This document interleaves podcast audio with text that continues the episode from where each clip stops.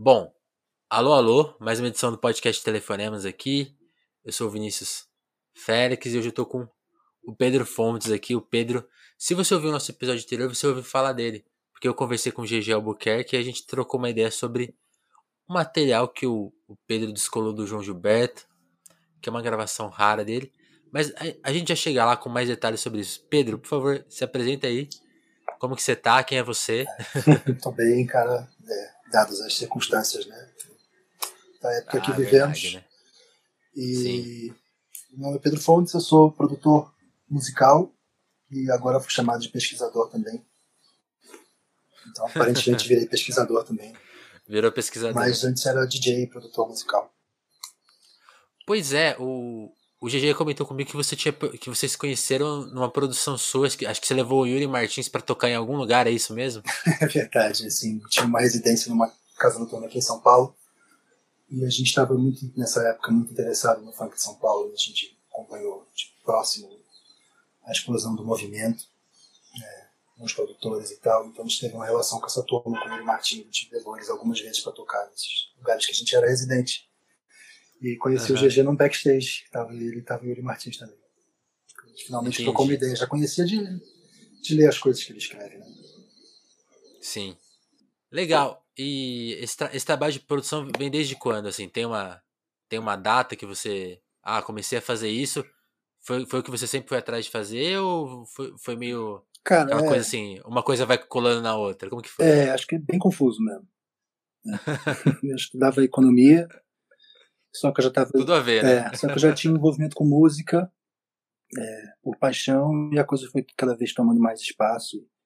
Uhum. E trabalhei em várias posições de promoção e de produção, envolvido com música eletrônica, é, principalmente no começo com drum and bass, e no Rio e em São Paulo. E depois. Você é da onde? Do Rio? Eu sou né? do Rio, é, sou do Rio. Legal. Mas fiz, vivi nessa coisa Rio-São Paulo muito tempo dessa, do, do meu envolvimento com música eletrônica, vivi muito na Dutra, indo e voltando. Entendi. E depois do Drum and Bass, fiz parte de um coletivo do Rio chamado Wobble. Foi uma festa que ainda existe, mas que teve um período muito fértil ali de 2013, 14, 15. Muita festa uhum. no Rio e em São Paulo, é, que se relacionou com várias vertentes de música, inclusive com funk, com funk paulista, funk carioca, mas com várias vertentes globais, né? Uhum. E trouxe várias atrações para o Brasil, circulou muita gente aqui do Brasil também, vários artistas. E dentro da Wobble também desenvolvi um trabalho de DJ, uma dupla com o Gustavo Elza, chamado Marginal Man. E esse trabalho também já rendeu outros frutos, né? Já viajou muito o Brasil, tocou em festivais e, e já tocamos fora do Brasil também algumas vezes. Estados Unidos, Europa. Entendi. Entendi. Então, da, da economia pra música. Aí, aí, teve um momento que você falou assim: chega disso?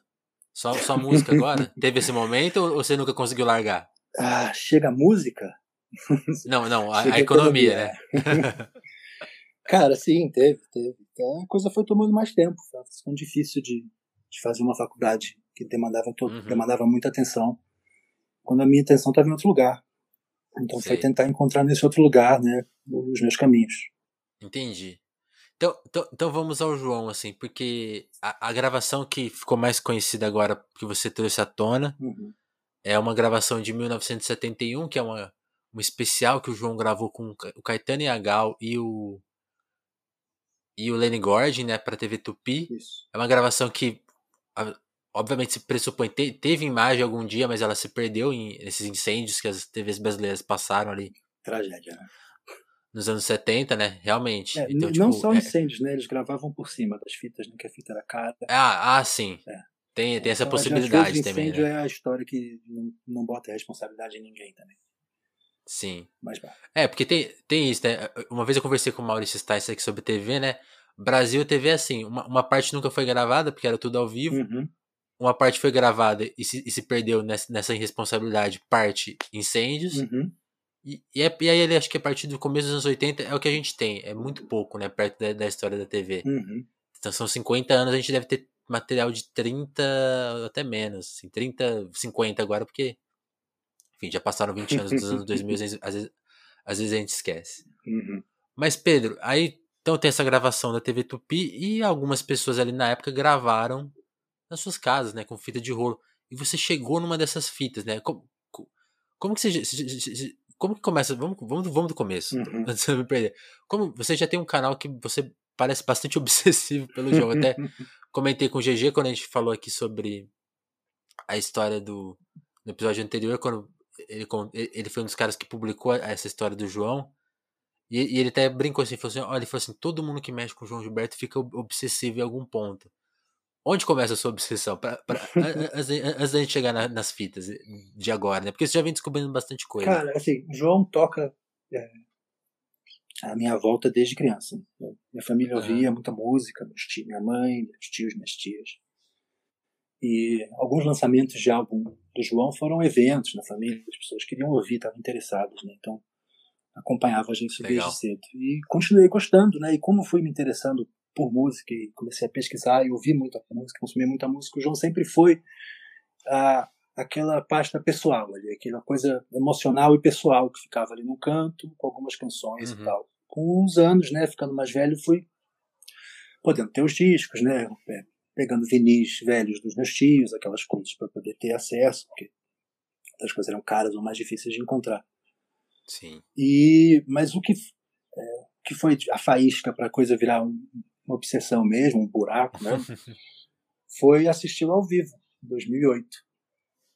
Pô, você teve essa chance. As né? duas noites de Ibirapuera. Porque eu consegui, é, eu estava ansioso, né? Então fiquei dando F5 no site de manhã antes de abrir o ingresso, consegui comprar quatro ingressos antes dos ingressos abrirem para venda. Eles esgotaram em minutos. Sim, Mas eu consegui sim. ingressos no segundo dia, eu estava muito bem sentado, foi uma delícia. É... E, e como, e como que foi ver ao vivo? 2008, 2008 é, é, aquele, é, é, aqueles, são os últimos shows são dele? Últimos ou shows ele, dele. São os últimos shows dele. Sim, Depois né? é a turnê que foi cancelado, que deu aquela sim, treta toda. São os últimos Acho shows. que ele toca em São Paulo e depois ele faz mais um acho que ele faz, na Bahia, é, ele né? faz, o último show é Salvador. Acabou. Ele faz Rio, sim. Faz dois em São Paulo, um no Teatro Municipal do Rio e um em Salvador. E, e acabou. E, e ali ele ainda tava em alta, né? Assim, ele tava tocando super bem, né? Cara, são, shows, são shows bonitos, um né? cara de 80 anos, sim, né? Pra mim tá perfeito. Né? Mas já é um senhor de 80 anos, né? Tem que entender a obra dele no, no tempo físico também, né? Sim, sim. Do corpo, das possibilidades todas. Né? Mas é, e, foi, e foi uma experiência hipnotizante. Saí de lá muito motivado a, a ouvir as outras coisas ao vivo, a descobrir o que mais tinha. Já tinha já li as coisas a respeito, até era interessado, mas aí uhum. eu decidi ir mais fundo, tornar daquilo um, se a pesquisa se torna um hábito, né? Então, Sim. o que eu fiz a partir dali foi continuar pesquisando, continuar lendo, continuar atento ao que estava acontecendo, estava saindo, Sim. completar a literatura que eu ainda não havia lido. É, porque aí, aí acho que no, nessas coisas ao vivo a gente acha uma das características do João que é isso, né? A, a, a, uma, quando a gente fala que as pessoas que escutam ele um pouquinho mais do normal viram obsessivas, acho que uma das primeiras características que, que dá para se observar dele é, era a obsessão dele, né? Esse cuidado com o repertório. Então ele trabalhava muito bem o repertório dele. Quando as, quando as músicas iam pro show ao vivo, elas já, elas já, elas já eram trabalhadas por ele. Embora Sim. fossem às vezes, às vezes versões, né? ele, ele não era um. Ele compôs muito pouco em vida, ele mais selecionava coisas de, de lugares diferentes e, e, apresentava aquela, dava aquela cara dele. É, o arranjo. E, e às vezes, às, às, arranjo, às vezes, né? O arranjo sim, dele né? É o arranjo dele. Ele burilava anos aquele arranjo. É, né? e, muda, varia, né? Sim. É, varia dentro Cada da, show é uma coisa, né? interpretação, né? Sim. Pois é. E, e, aí, e aí cada show é uma coisa. Então, pro pesquisador, assim, por, cada show que você escuta, acha, você ser apresentada nova, quase, quase que a novas músicas. É, e, é, então, e depois que você começa a entender a linguagem, a coisa toda de como ele se expressa ali, é, é isso mesmo, tem muito do improviso, tem muito do momento, né? Dentro do repertório ali. Eu não sei, quando ele tocou no show no Birapuera 13 de Ouro, na primeira noite, que eu não conhecia. Eu sei que os, uhum. fãs mais, mais bem lidos que já tinham visto conheciam, sabiam que era uma música que às vezes circulava no repertório dele em shows e tal. Eu não conhecia, então tem uma maravilha de estar descobrindo ali junto também. É, sim, foi, sim. foi uma experiência inesquecível. Eu saí dali muito tocado e, aquelas experiências intensas que parece que a memória vem vindo depois, sabe? Logo depois, a memória não, parece que não está acessível e depois ela vai, Um ela ela vai sendo recuperada com momentos emocionais. né? Sim, é que nem um bom filme, né? É, cara, que te dá um impacto, você fica impactado e depois você começa, começa a surgir a reflexão, a consciência daquilo. Né? É, eu, tenho um amigo.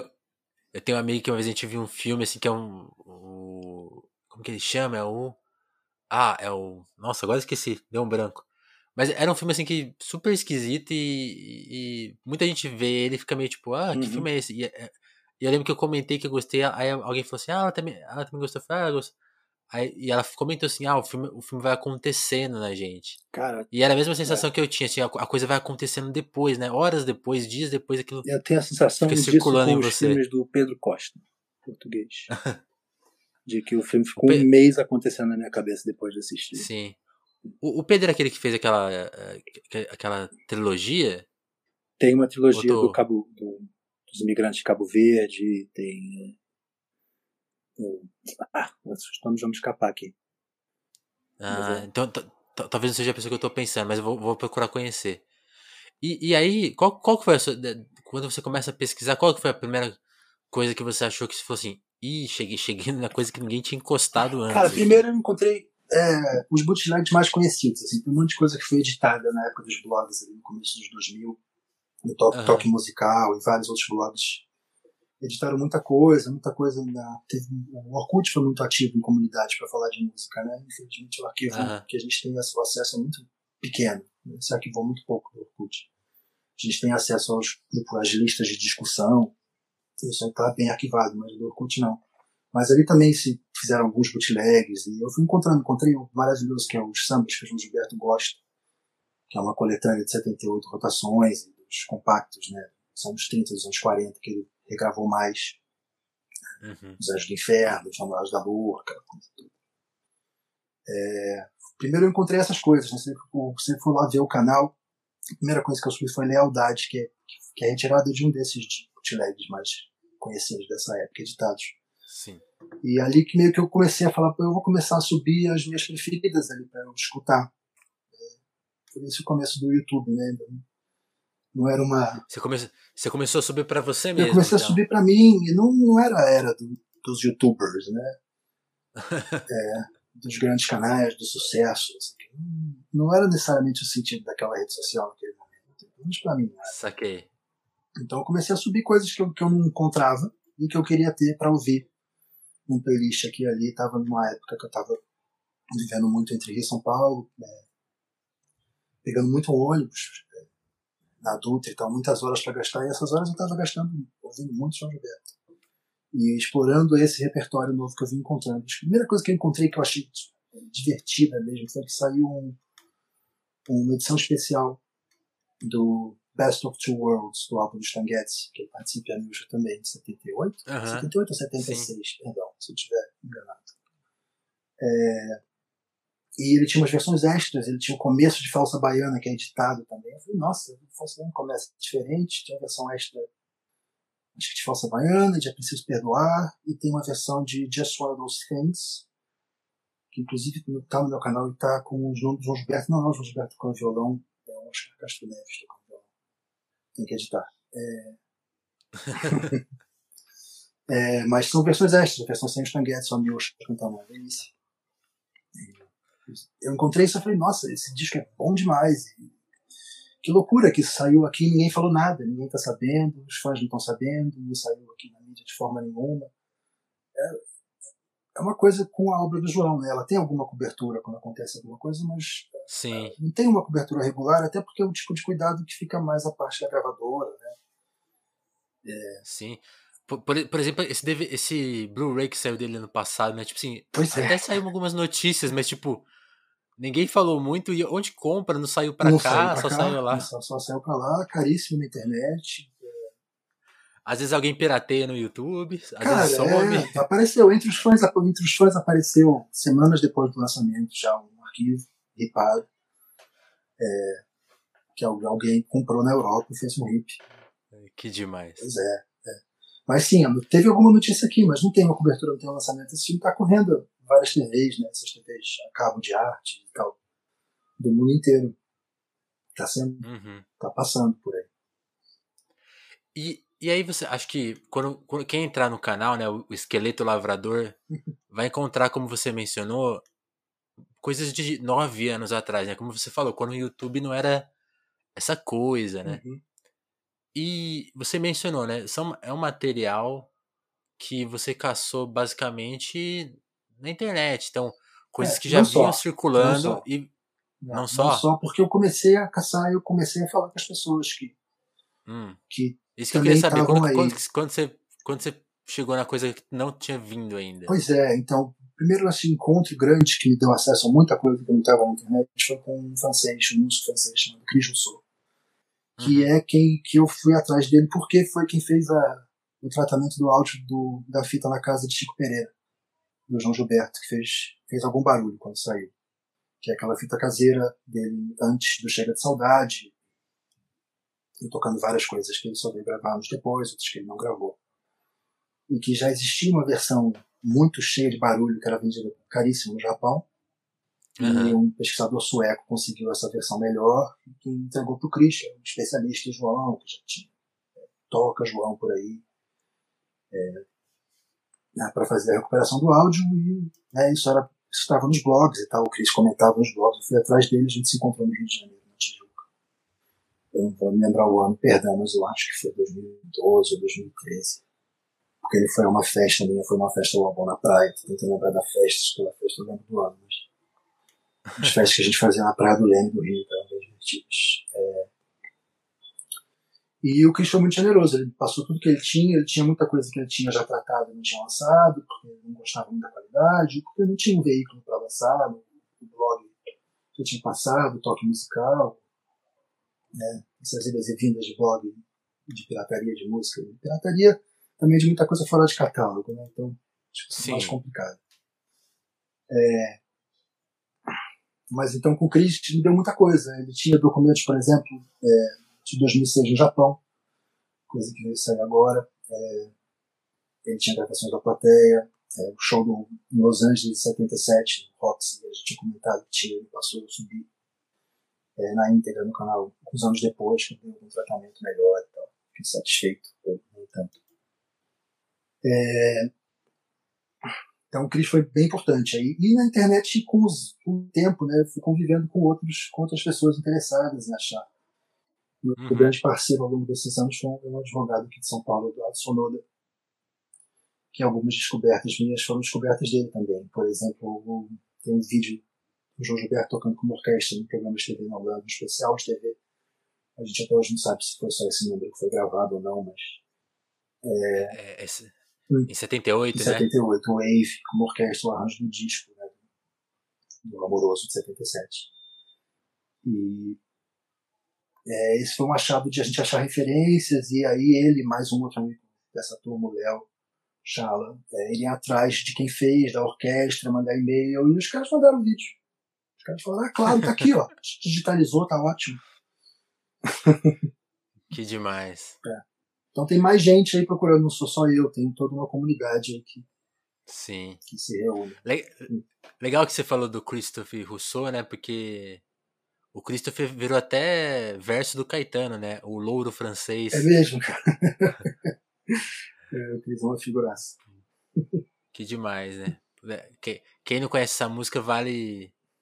É, a bossa nova é foda, né? O bruxo de Juazeiro numa caverna do louro francês é o João Gilberto descoberto, redescoberto pelo louro francês que seria o O Cris, Rousseau, né? que Que demais. E, e essa fita do da TV Tupi, como que, como que você chegou nela? Então, Porque aí acho que, acho que vale um contexto, né? Que eu, eu, eu, ia dar lá no começo e acabei, não dando. Essa fita, como a gente falou, né? O material de imagem se perdeu. E ali em 71 é, é, era um momento importante porque esse show ele tem vários significados, né? Era o- uma certa volta do João ao Brasil, também um chamado dele pro Caetano, que, que na época estava no exílio. Aliás, é um barato, gente. É, o GG me passou um arquivo de matérias da época sobre essa vinda do Caetano.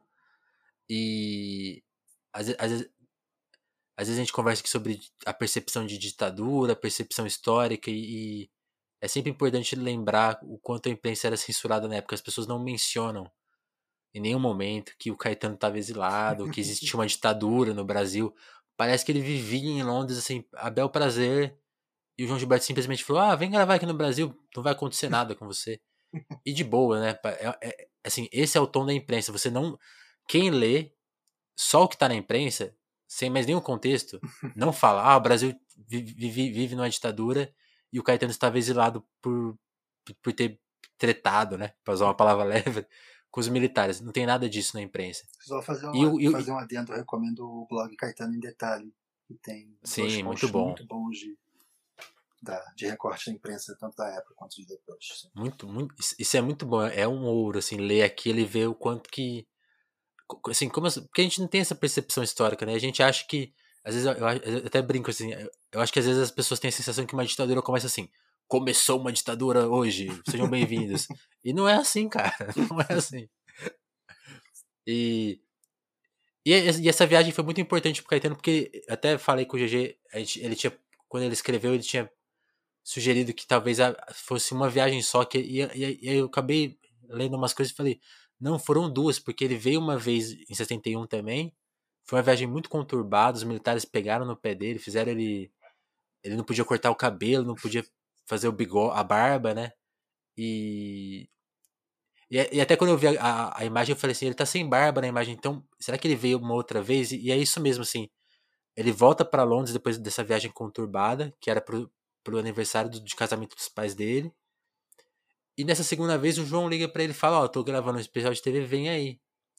E nessa o Caetano fala, ó, oh, João, eu fui no Brasil um dia desses aí, a coisa tá, é muito ruim.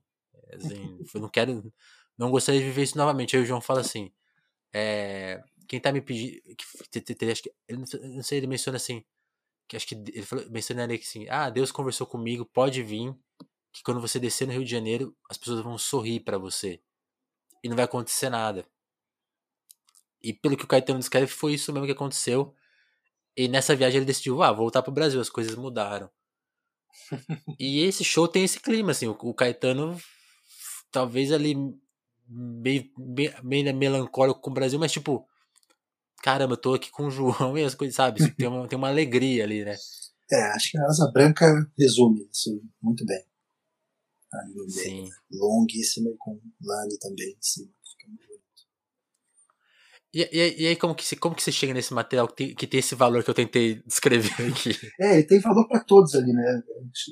Foi dado muita perspectiva do Caetano, acho que a perspectiva da Gal muito interessante também. Que a Gal foi fiel ao João Gilbertiana ali. Sim. E tem esse encontro ali, né, ainda muito no começo, né? 25 anos de idade. Né? E depois tudo que ela vai fazer depois ali, de alguma forma, parece que ela sobe nesse. tá passando mais um grande degrau, assim, né? grande escalada que ela faz. É, e pro João também, né, está se conectando ali com gente muito mais nova, porque tá com 40 e tantos anos, né? quase 50, 40 e muitos, né? Tem que consultar aí, perdão. Acho que... É... 71, vou, deixa eu ver aqui. Uhum. João Gilberto Wikipédia, que é a nossa fonte. João Gilberto. Que finalmente tem um artigo bom sobre o João, né? A Wikipédia. O João ah, é? é, a Wikipédia com o João é uma tristeza. Assim. Já foi campanha do, do Gil Lopes, que foi empresário do João, assim, de que as pessoas ajudassem a editar a Wikipédia dele, porque era uma tragédia, era só factórios da imprensa e coisas muito é, cheias de erros. Agora acho que o artigo está melhor, finalmente. Ah, depois eu vou dar uma olhada, mas ele, ele é de 31, então para 71, uh, 40, 50, 60, é 40 anos 40 exatos. Anos. É. é. mas é, é, interessante. O, esse documento era quase que o, a grande coisa perdida, assim, do João. Um uhum. grande algo perdido, porque ele foi prometido para as pessoas. Né? Sim. Só que ele não saiu e, e, a recepção é muito confusa do festival, você vai ver na imprensa também. As pessoas entenderam mal, os números da audiência foram muito criticados, teve questões de patrocinador antes. Então, o João mesmo parece que não gostou, né? É, cara, é o João, não sei, né? Depende de quando você perguntou para ele, né? E do que, que você está o que, que você está se referindo, né? Eu acho que a melhor resposta é, é do Faro. Fala, fala pra uhum. Folha, ele fala, é, o João, as coisas não estão acabadas nunca. Você vai lá e vai. Ele fala, não, não passa, porque eu mudei uma coisa aqui. E é isso mesmo, ele mudou. E ele fez isso com a música dele a vida toda. Então, ele viveu isso. Sim, sim. É. Mas foi um festival muito confuso. Assim, quem for ler as notícias vai ver. O João botou um amigo dele, assistente dele, amigo dele, como diretor também do negócio, Otávio Terceiro. E junto com o Fábio, com aquela turma que entendia de TV, que sabia fazer, uma demora, assim, uhum. Era. Brabíssimos, né?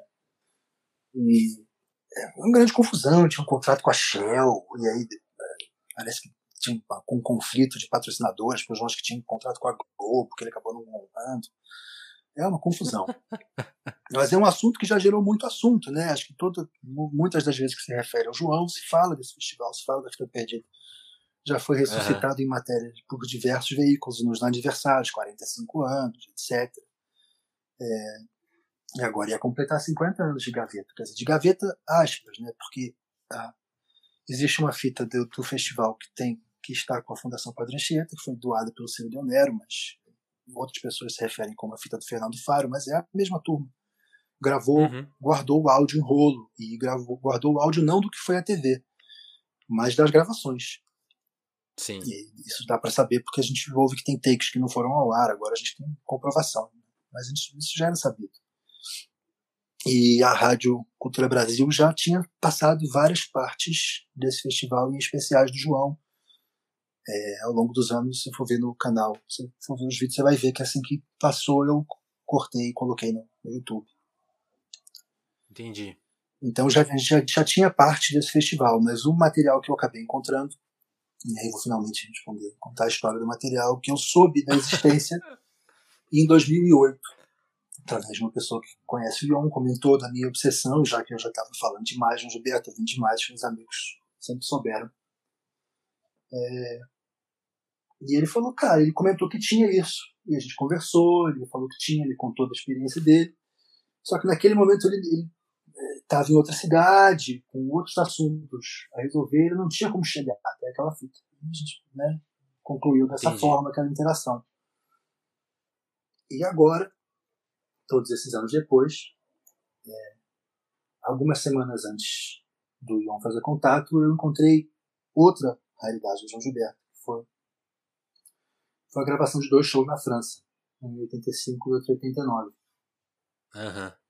E dentro da gravação desses shows encontrei uma, é, ele tocando o samba enredo da Mangueira, campeão, de 86, em homenagem do Dorival Caymmi que eu já sabia que o João tinha tocado, quer dizer, tocado que tinha gravado porque o Gil Lopes, que mencionei que foi empresário do João, havia comentado que o João, em 86, quando gravou Me Chama do Lobão, que saiu uma é, trilha sonora de uma novela da Globo, também tinha uhum. gravado outras coisas, dentre elas esse samba enredo, e que havia sido lançado em compacto com é, Me Chama do lado A. Eu nunca vi esse compacto, nunca soube esse compacto, já perguntei pra gente Uau. como pra compacto se, se ele foi feito, se ele não foi feito, se ele foi teste press, se ele não foi, se foi um projeto. Quem sabe a gravadora se sabe, né? e, mas bom, isso ficou na minha cabeça, não esqueci disso. Né? Já achei nota no Jornal do Brasil falando sobre o João ter ido ao estúdio naquela época e ter experimentado com o Rosinho do Jonas Silva, que ele veio gravar anos depois no João. É, então tá aí, eu tinha indicação, quando eu ouvi aquilo de 89, eu né, automaticamente falei, olha, é, achei uma gravação daquele samba que eu tinha ouvido falar e tal. E essa gravação, né, para os fãs, foi uma, descoberta, para quem gosta, para o pessoal de escola de samba também foi uma descoberta interessante fórum do pessoal. E é uma versão linda, né? Eu acho uma delícia, acho uma delícia. Nossa. Quando ele entra na segunda, na, quando ele começa a segunda parte, a cantar a segunda vez, assim, eu me arrepio inteiro. É, é coisa de louco. É. É muito doida essa música. E, é, e tá muito Porque bem encaixada no show também. Ela fica bem no auge mesmo do show. Tá crescendo, assim, bem bonito de ouvir. Sim. Não, e, e, e, acho legal ele cantar um samba enredo, né? Porque sempre se fala dessa questão rítmica dele e quando, uhum. Não. quando, ele, põe a, quando ele põe a prova o violão, de, o violão uhum. dele num samba enredo, você entende tudo. E né? nos anos 80, cara, quando o violão dele tá com aquela potência toda, que você ouve em Montreux, que você ouve em Madrid, é, nos outros, nas outras coisas ao vivo, que ele tá nessas turnês, vários anos de turnê, com muita força no violão.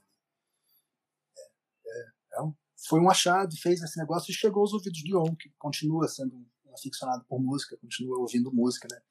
Se ele gravou em 71, ele gravou por ser um aficionado por música.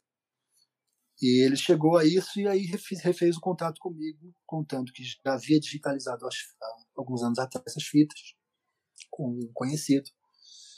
E perguntando se eu me interessava também em fazer um tratamento, porque elas tinham alguns problemas de ruído e tal. Né? E claro que sim, né? Óbvio, né? É, só que aí começou uma outra saga, né? Porque ele me mandou os arquivos, eu baixei e meu computador fritou 10 minutos depois, quando eu tinha acabado tá... de ouvir. Eu tava indo em falsa baiana, eu acho. Você tá zoando. É, fritou, fritou de vez. Pum. Ele já tava com problemas, o computador que eu usei muito para discotecar, já viajou, já ganhou banho de bebida, já ah, então é baleado. É, então ele já estava nas.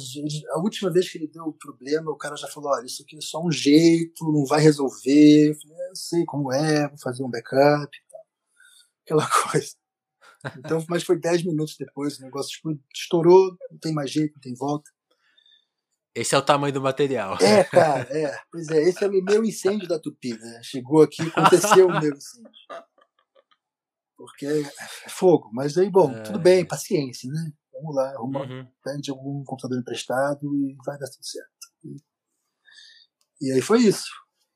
Foi assim que eu cheguei a esse material, pelo Ion, que graças a Deus fez isso tudo, né? Gravou lá na hora e ouviu entre no, no intervalo, é, do, no primeiro intervalo para perceber que a fita estava batendo no carretel e estava dando aquele ruído de chaleira muito alto para conseguir ajustar para o segundo bloco, ficou lá. Ele fala que ele mal lembra das imagens, porque ele ficou tão focado no que ele estava fazendo para dar tudo certo, para ele ter uma cópia boa.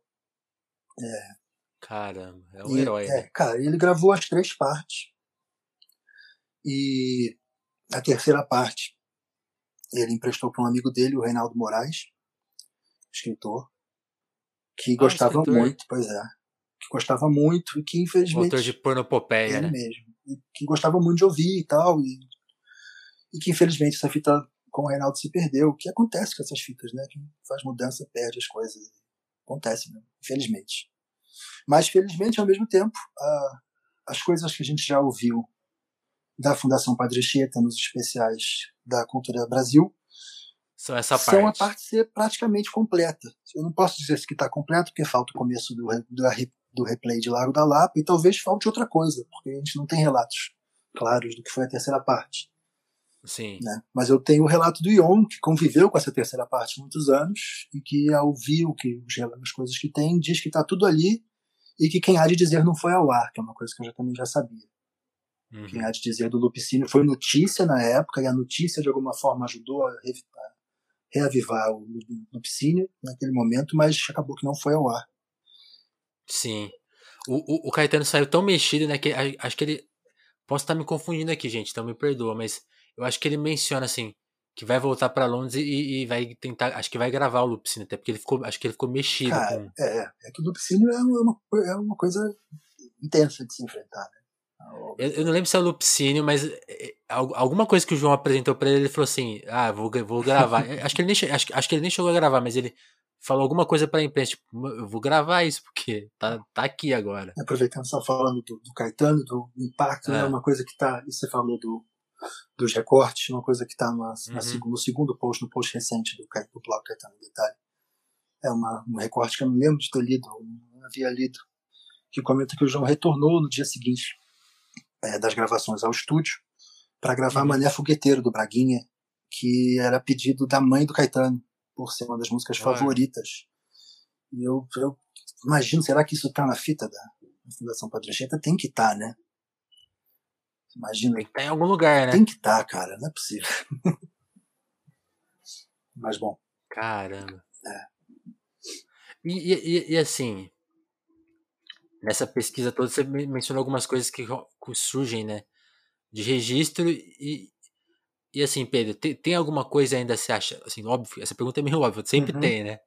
Mas tem alguma coisa que já está localizada em texto, em, em, informação e falta só o material, assim? Tem, tem, tem um monte de coisa. Tem o show, qual seria, por qual, exemplo. Qual, seria, qual, qual, que você está mais atrás, assim? Ah, todas. É, é, tem várias que eu sei que estão aí, que, que eu sei que, que estão guardadas. Por exemplo, Aham. o Sesc aqui em São Paulo guarda a gravação do show no Sesc Vila Mariana, de 98, acredito. Inclusive na plataforma que eles recém lançaram, o Sesc Digital, você consegue Aham. localizar duas gravações, mas não escutá-las. Mas você, as gravações estão organizadas, elas estão com numeração no tracklist. Parece que foi um show longo esse, pelos relatos, duas horas e meia, três horas. Alô, Sesc. Pois é, Sesc, tá com vocês aí, a bola é de vocês. Eu sei que o- Solta na internet não fala nada, não. Aí tem coisa assim, Montreux guarda tudo, né? Montreux tem um. Aham. Você consegue pesquisar os arquivos deles. Você não consegue ouvir, mas você consegue saber Tem o o registro. registro das gravações. O Carnegie Hall, eu sei que tem muita coisa. É, acho que Montreal tem. Eu acho que o show dele tem lá também. São registros. Então aí, eu já ouvi falar que os espanhóis têm o show do Rocódromo também, que foi um outro show em Madrid Uhum. além do show que nós temos de, de 85, que, a- que a Rádio Nacional de Espanha guardou e que passou no Quando os Elefantes Sonham com a Música, programa de música brasileira deles, muito bom. Aham. E, e aí, Pedro, tem- acho que tem uma outra questão importante que, que tem a ver com, com, com um pouco uma, a coisa que você fez, né? A qualidade desses áudios, né? Porque. Porque. Acho que né, acaba sofrendo muita interferência, né? Como essas coisas ficam, tipo, perdidas, né? Ou, ou ficam- acabam sendo cons- conseguidas sendo colhidas meio de segunda mão. Como que é tratar esse áudio e. Enquanto a gente não tem acesso ao, ao- à fonte né, Uhum. deles, né? É, eu- faço isso de forma amadora, né? Fui aprendendo a fazer Aham. pela necessidade pela vontade de fazer, por ter acesso a algumas fitas que, estavam, que, são, que eram bem difíceis de escutar. Aham. como. Então, não sei, se você for ouvir no canal, você vai ver que tem fases ali que eu estou aprendendo mesmo, que eu estou experimentando, coisas que eu subi ali para ver como ficava. Eu fiquei experimentando fazer versões do, da, da, da fita da casa de Chico Pereira, porque o Cris me deu acesso aos rips originais da fita de onde ele fez a versão dele. Entendi. Outras fitas estavam muito sujas, tentando chegar a algum resultado melhor, como A Noite de Suíça e a Flor, Astro de Carta com o João. É, eu sempre confundo, né? Praia Vermelha, Faculdade de Arquitetura, sempre confundo esses shows do começo dos anos 60. Então, se eu confundi, perdão. É, o- então eu sempre tento dar uma tratada, mas, é, por exemplo, essa fita do Ion, ela foi gravada no rolo, tem essa coisa do carretel, tem o som do rolo, tem o envelhecimento, né? E depois ela foi passada para cassete. E aí tem tudo que o cassete, né? Foi que tá, tá bem cuidada. Eu acho que é uma fita que tá bem cuidada, tá bem gravada pelo que ela foi. Ela foi gravada da TV. Então é uma Uhum. fita que já foi gravada em mono. É, Mas o som não tá ruim. A questão é, se você for num, num estúdio profissional, você consegue fazer ele ficar bem melhor. Sim, né? Só que eu não acho que esse é o Mas- meu papel também. Sim. O meu sim. papel é só tornar, tornar a escuta um pouco mais agradável, tirar as coisas que vão ser desagradáveis, os ruídos muito altos, sabe? Aham. É, porque eu, eu imagino se um dia. Se um dia tiverem a. É porque acho que a, bri- a briga do João com as gravadoras é tão pesada que eles, nu- eles nunca vão querer fazer isso, né? Cara, é muito triste, né? É muito triste, mas porque quando você pega, por exemplo, o que, o, que, o que, aconte- o que acontece, por exemplo, assim, pra ficar no exemplo mais popular de todos, que é os Beatles, né? Uhum. Os, os Beatles pegaram os principais álbuns dele, deles que fizeram 50 anos, acho que a partir.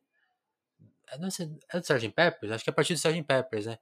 Todo, todo ano eles pegam as fitas originais, re- remasterizam, recuidam de tudo, né? Fazem quase que outro disco ali, tiram as coisas, dão, dão uma, uma nova potência pro som, e aquilo sai, aí sai outtake, sai tudo, né? Imagina esse material, essas fitas do João, esses materiais até que estão gravados para as casas de show, indo, sei lá, para uma Abbey Road da vida, senta um engenheiro Uhum. lá e deixa Claro, aquilo claro, claro. bom e, e, e ma- mais, né? Porque ele tem assim, o YouTube ele tem aquelas questões ali de som, né? Ele- ele não- 192 kbps, é, tem uns fantasminhas que aparecem. Exato, né? Tipo assim, isso não- imagina isso num vinil cuidado, né? Então Uhum. seria outra, outra experiência sonora, né? É, eu- é. Então, eu, o meu papel ali foi mais apresentar a fita mesmo. Eu não- É. essa é uma discussão interessante que foi levantada até pelo Gil Lopes, falando de novo, de, de Uhum. é, de como, um pouco da discussão de como está a obra do João, de se, né, se o lançamento desse, desse especial de alguma forma desvaloriza um possível lançamento comercial. Acho que é uma discussão interessante e válida, né? É. E, e, a minha opinião é que não, né? Não desvaloriza, porque é, é, você está fazendo parte do processo, você está indo no vazio, né? É, então, é, tem... a discussão eu acho que tem que passar pelo estado das coisas, né? Pelo estado da é. obra do João, de como ele tá, de cuidado, de divulgação. Então, é. Mas eu acho que é uma discussão interessante esse ter. Eu acho que é, tem que falar de João mesmo, cara. Ele morreu há pouco tempo Sim. aí, a, a, obra dele está aí para ser vista. Aí. E foi mal, muito mal cuidada é, em várias frentes, não necessariamente na frente do, do empresário dos shows e tal, fez turnês, ele tocou nas grandes salas do mundo. Uhum. Mas da, da, obra fonográfica e tal, é, é, o interesse continua naturalmente, ele teve todo o impacto, mas falta muito. A litígio com a gravadora, eu acho que é, é o aspecto crucial do, desse, desse vazio.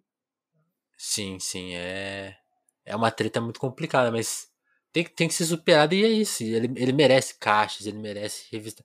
E Pois é. é... E eu, eu, eu, eu, acho que seu papel é muito isso, assim, provocar, tipo assim, fazer mais pessoas se perguntarem por que, que isso não tá acontecendo, cara. Pois é, pois é. Que é o que eu me perguntei lá atrás, né? Quando eu vi as coisas acontecendo, lançamentos lá fora, coisas novas do João, aqui.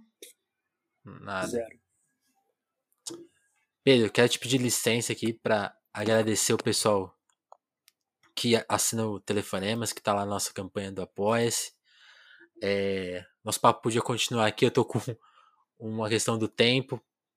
E mas aproveitar para agradecer quem está lá no nosso apoia que quem, quem entende a nossa missão, gostou aqui do papo com, com o Pedro, vai lá no, no Esqueleto Lavador, passe boas horas acompanhado do João, de coisas que não estão nos streamings, que não estão nos discos e tudo mais. E também, se você chegou aqui por causa do Pedro, dá uma olhada no nosso repertório de entrevistas, tem outras conversas sobre músicas, sobre música e sobre outros assuntos que talvez te interessem. Eu vou agradecer aqui o pessoal que está lá no nosso apoio, como eu já disse, e que chega com uma com a sua contribuição mensal e ajuda a gente a continuar no ar. Então quero agradecer a Tatiana Araújo, a Sabrina Fernandes, o Pedro Duarte, o Eric Marlon, o Diogo Burilo, o Kleber Monte, o Douglas Vieira, Davidson Mati, Gabriel Nunes, Matheus Botelho. Sempre agradecer o Matheus que garante a nossa qualidade de áudio com o microfone que ele mandou pra gente. A Dagmar Abrantes, o Augusto Erma, é, André Camurça, Romber Borema, Lívia Rossati, Sérgio Romanelli, Adriana Félix, Jéssica da Mata, Asmália Santos e a Dalva. Meu muito obrigado. E o meu convite aí mais uma vez, cheguem lá no Apoia-se e colaborem para a gente ter mais conversas excelentes, como foi essa conversa aqui com o Pedro. Pedro, te agradecer pelo papo. Muito bom saber dessa história, desse, desse, dessa sua pesquisa. Assim, eu, eu, eu posso te falar que eu passei boas horas com seus vídeos ali. Foi um prazer, por exemplo, ouvir a versão de retrato em, em branco e preto que tem nesse, nesse, nesse show da Tupi. Até, até te perguntar isso. Esse, aquele violão você acha que é do Lene ou do João? É eu João. tô achando que é do Lene.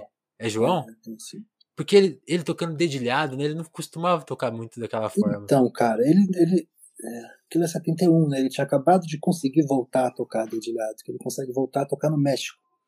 Aquele disco ah, do México é. tem os instrumentais e tal. E tem entrevista dele, inclusive, falando né, que ele tem problema na mão, tem problema na voz também. Então é o retorno daquilo. Então acho que ele estava numa fase de estar tá podendo tocar, de estar tá conseguindo tocar os dedilhados. Nossa, não sabia. Que demais. Ainda bem que eu perguntei, porque eu fiquei, eu, eu fiquei ouvindo aquele dedilhado e eu, eu, já ouvi essa história. Ah, ele, ele não fazia. Faz, faz. Estrada Branca. É, infelizmente a gente só tem a primeira parte, Estrada Branca, com, com qualidade, porque a segunda parte o locutor uhum. da rádio falou em cima. Eu fiz um cancelamento de fase vagabundo, então parece que tem uns fantasmas é, na segunda parte, mas também dedilhado e tal. Tem alguns, alguns outros exemplos, são poucos. Aquele falsete uhum. também tem alguns outros exemplos, mas poucos também, que ele faz ali. Uhum. E, se quem quiser ir mais subindo, no canal do Augusto Campos, eu subi uma versão no meu canal também, tem o segundo take de Retrato em Branco e Preto na mesma noite, que é um pouquinho diferente, mas é a mesma ideia. Ah, quero ouvir. Vou ouvir. Nossa, e, e é isso, sim. Sugiro que todo mundo vá no canal, redescubra o João, eu acho que.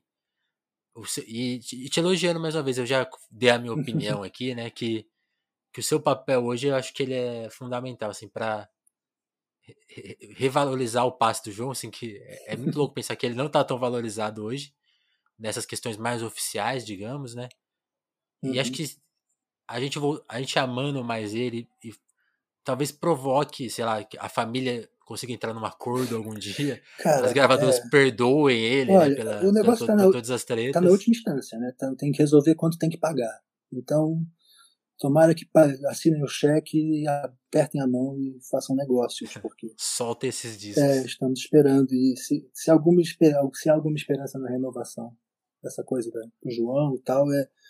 Tá, para mim, essa semana veio no demográfico do, do canal que está bem distribuído, é claro, né? A, a, base de fãs do João tem somente idades mais elevadas, mas o principal uhum. demográfico do canal foi 25 a 34, então acho que tem gente interessada. Acho que, que um bocado de gente indo ouvir lá. Não só pelo João, claro, também pela Gal, pelo Caetano, porque é uma coisa. Foi um encontro ali, tem de fato. Sim, sim. Encontro é a melhor palavra para resumir, porque eles se encontram na música, na técnica, na linguagem. Então, sim. É isso, mas obrigado a você, obrigado pelo convite. Sei que você tem hora para ir aí. Valeu, obrigado, Que isso, Pedro. Valeu, tá um abração. Um abração pra você. Tchau, tchau.